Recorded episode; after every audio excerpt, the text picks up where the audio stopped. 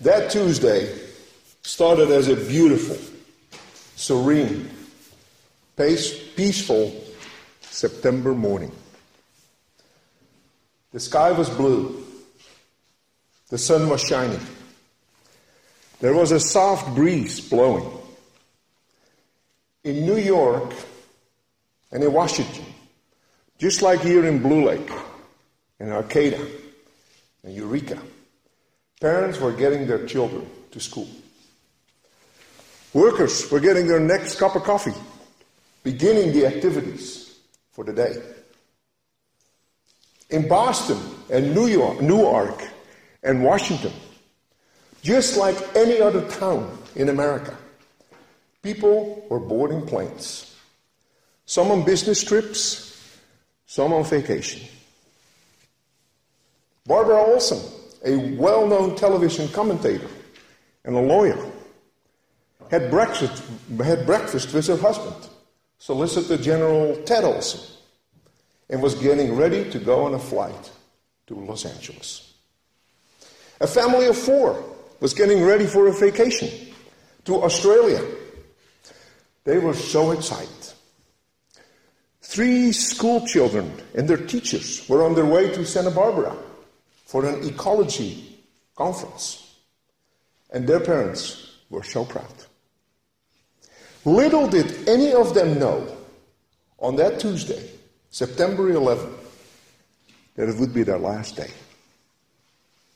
On this day, 15 years ago, 2,996 people lost their lives in the largest terror attack in the history of our great nation. Good morning. Welcome to Blue Lake on this National Day of Service and Remembrance, commemorating September 11, 2001. The sermon is titled Amazing Grace. I once was lost, but now I'm found. Now, most of us can still vividly remember where we were on that morning when the news broke of the terror attacks. I remember sitting in a sales meeting that morning and heard of a small twin engine plane had gone into one of the towers. That was the first news story. And then driving home around 8 o'clock to pick up the kids for school, I just went into the house and, and, and quickly wanted to see what was going on. I looked at the television. And I remember watching in disbelief as I saw these images of the planes going into the building. And by then, one of the buildings already had collapsed. Well, three weeks later, three weeks after the attacks, I visited Crotonville, New York, to attend a conference in a GE Learning Center. And I remember flying there on a, on a Sunday afternoon to JFK, and the meeting wasn't until starting until till that evening. So we had a few hours to kill. And I remember driving across the bridge into Manhattan. This was the first week of October.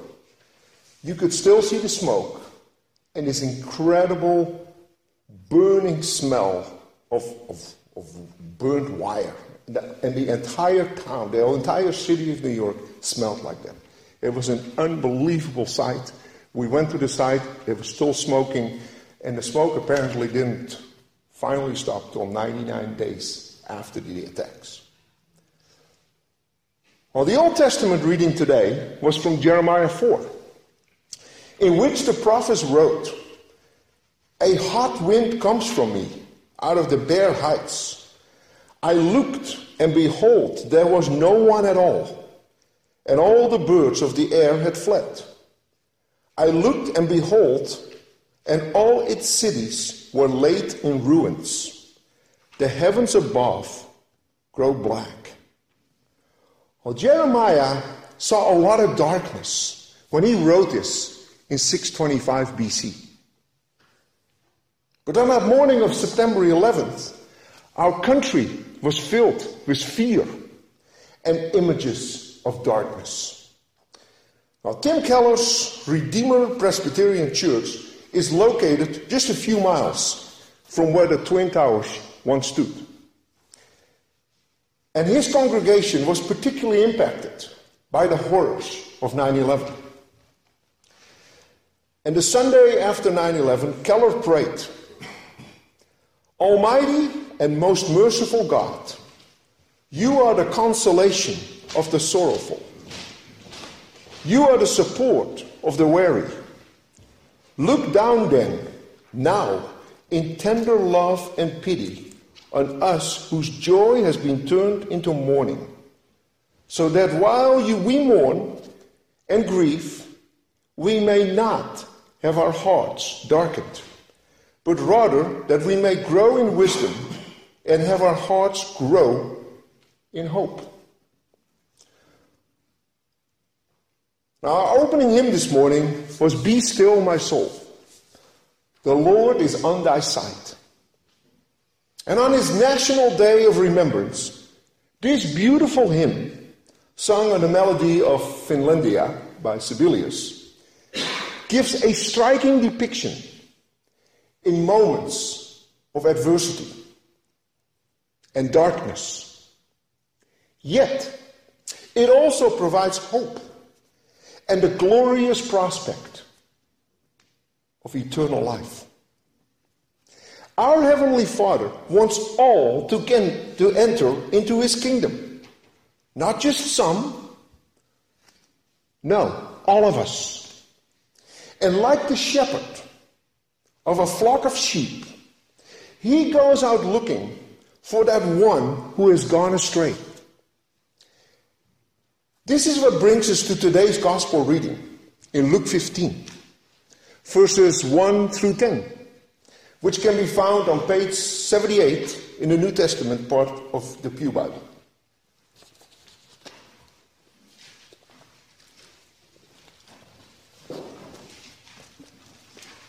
So Luke 15, verse 1. Now all the tax collectors and sinners were coming near to listen to him. And the Pharisees and the scribes were grumbling and saying, This fellow welcomes sinners and eats with them.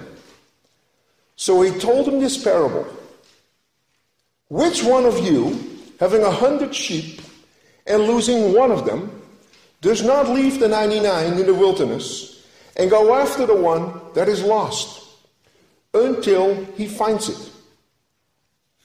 When he has found it, he lays it on his shoulders and rejoices.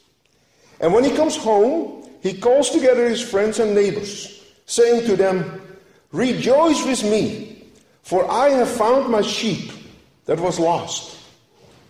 Just so, I tell you, there will be more joy in heaven over one sinner who repents than over 99 righteous persons who need no repentance.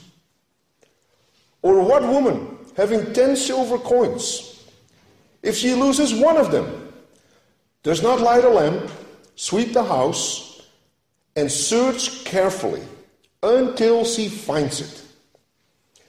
When she has found it, she calls together all her friends and neighbors, saying, Rejoice with me, for I have found the coin that I had lost. Just so, I tell you, there is joy in the presence of the angels of God over one sinner who repents.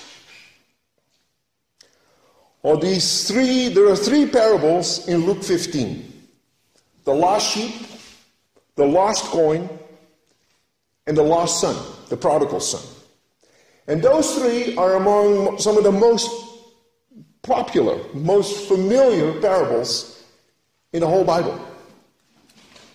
Now, tax collectors and sinners had come to listen to Jesus.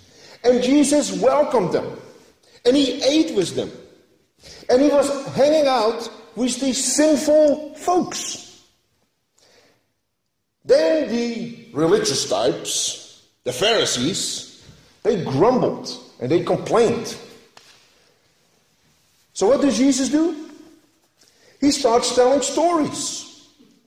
Not one, not two, three stories in all. First of the shepherd with the hundred sheep who loses one. And he puts everything to the side to find that one sheep. Then he tells a story of a woman with 10 coins. And if she would lose one, she would be obsessed to find that one coin. She doesn't let up. And she keeps looking until she finds that one coin. Well, today's reading stops right there. But Luke 15 actually rounds out this narrative with the story of the prodigal son. And in all these three stories, the emphasis lies on the pervasive joy. After the sheep and the corn are found, and after the son returns, it is the manifestation of the amazing grace of our Father in heaven who rejoices when anyone repents of their sins. When the one who once was lost is now found. Friday night, Teen Challenge had their annual fundraising banquet in Eureka. More than 300 people in the community showed up for this great event. Last year, in this one night, they raised $100,000. The tally for this year wasn't in yet. The food was great. And then for the last few times, we, have had 20 students here singing. Well, that Friday night, there were 70 students singing and giving some amazing testimonies. What a blessing. These students once were lost, but now are found by the amazing grace of the Lord our God. These parables in Luke 15 are about things that are lost. But on this morning, 15 years ago, so many were lost in a matter of hours. And let's reflect for a moment on the tens of thousands of men and women in New York City and others in, in, in other parts of the world husbands, wives, children, rescue workers, firemen, relatives, co workers, who were all looking for the lost or the news of the lost in the wreckage of the World Trade Center.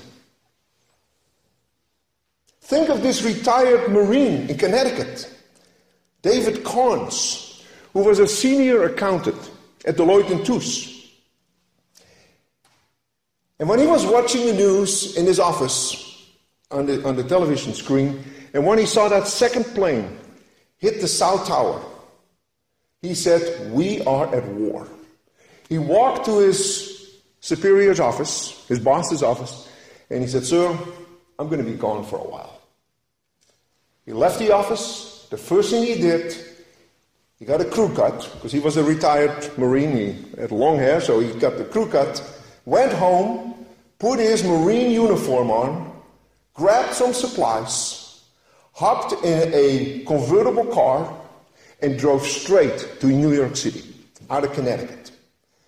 Since he had his crew cut, his uniform, and an open roof car, he made it through every single checkpoint. Nobody stopped him because he was a Marine on a mission.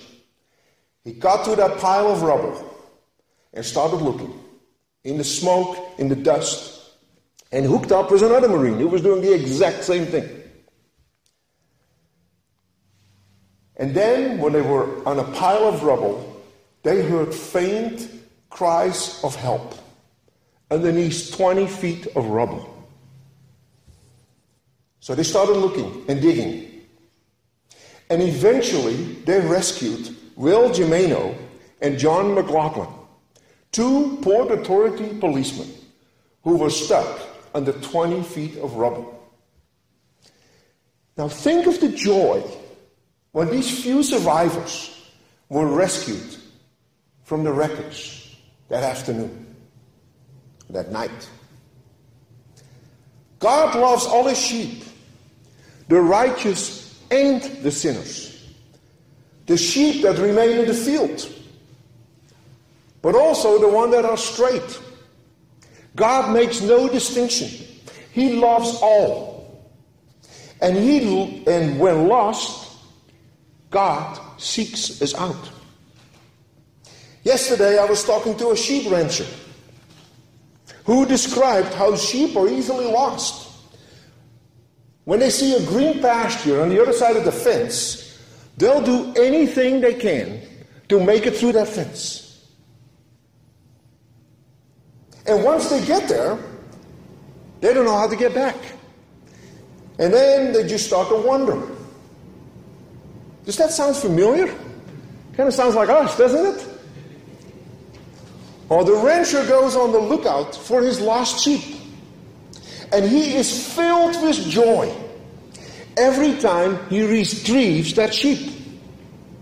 Jesus said, And when the shepherd finds the sheep, he joyfully puts it on his shoulders and goes home. Then he calls his friends and neighbors together and says, Rejoice with me, I have found my lost sheep. And the woman who finds that lost coin calls her friends and all her neighbors together and says, Rejoice with me, I have found my lost coin. Now, earlier this year, I lost my cell phone in the Denver airport. And after looking for 30 minutes and getting pretty freaked out, because without a cell phone, where are we nowadays, right? After 30 minutes, we went to a lost and found counter in the Denver airport. And they had a few phones there. So then the person asked me, and I was together with my CFO, he said, Why don't you dial the number to make sure that yours is here? Well, I knew that just prior to losing it, I had not charged my phone. It was down to less than a minute, of less than 1% of power left on my phone. So, okay, this is going to be the moment. My phone just died. Now I can't hear my number. Well, by the grace of God, there was still just enough power in that phone, and my phone rang, and I got my phone back. What a joy to get your phone back in the Denver airport in the middle of nowhere. Jesus said, I tell you that in that same way, there will be more rejoicing in heaven over one sinner who repents than over 99 persons who did not need to repent. We are the sheep. We are all valuable to the rancher. You and I, each one of us here today, this morning, or the ones listening on the internet link later. We are all valuable in the eyes of the Lord. God rejoices over each and every one of us. He shows us His amazing grace. He especially rejoices over those of us who once have been lost and now are found. And if we are feeling lost today, if we are confused and alone or frightened, if we have strayed off that path for whatever reason, raise up your voice and call out that we may be heard. Just like those 9 11 survivors under 20 feet of rubble. Call out because we are valuable. God is seeking us. A memorial service was, set, was held on September 14th, 2001, in the National Cathedral, Cathedrals, Cathedral in Washington, D.C., just days after the attacks. Billy Graham gave the sermon and he said to all those in attendance and watching across the nation, and I quote, difficult as it may be for us to see right now, this event can give us a message of hope. Hope for the present and hope for the future. Yes, there is hope. There is hope for the present because I believe the stage has already been set for a new spirit in our nation. We desperately need a spiritual renewal in this country. And God has told us in His Word, time after time, that we need to repent of our sins and return to Him. And He will bless us in a new way. Then Graham continued there is also hope for the future because of God's promises. As a Christian, I have hope, not just for this life, but for heaven and the life to come. And many of those people who died this past week are in heaven now. And they wouldn't want to come back. It is so glorious and so wonderful. That is the hope for all of us who put our faith in God. I pray that you will have this hope in your heart. This event reminds us of the brevity and the uncertainty of life. We never know when we too will be called into eternity.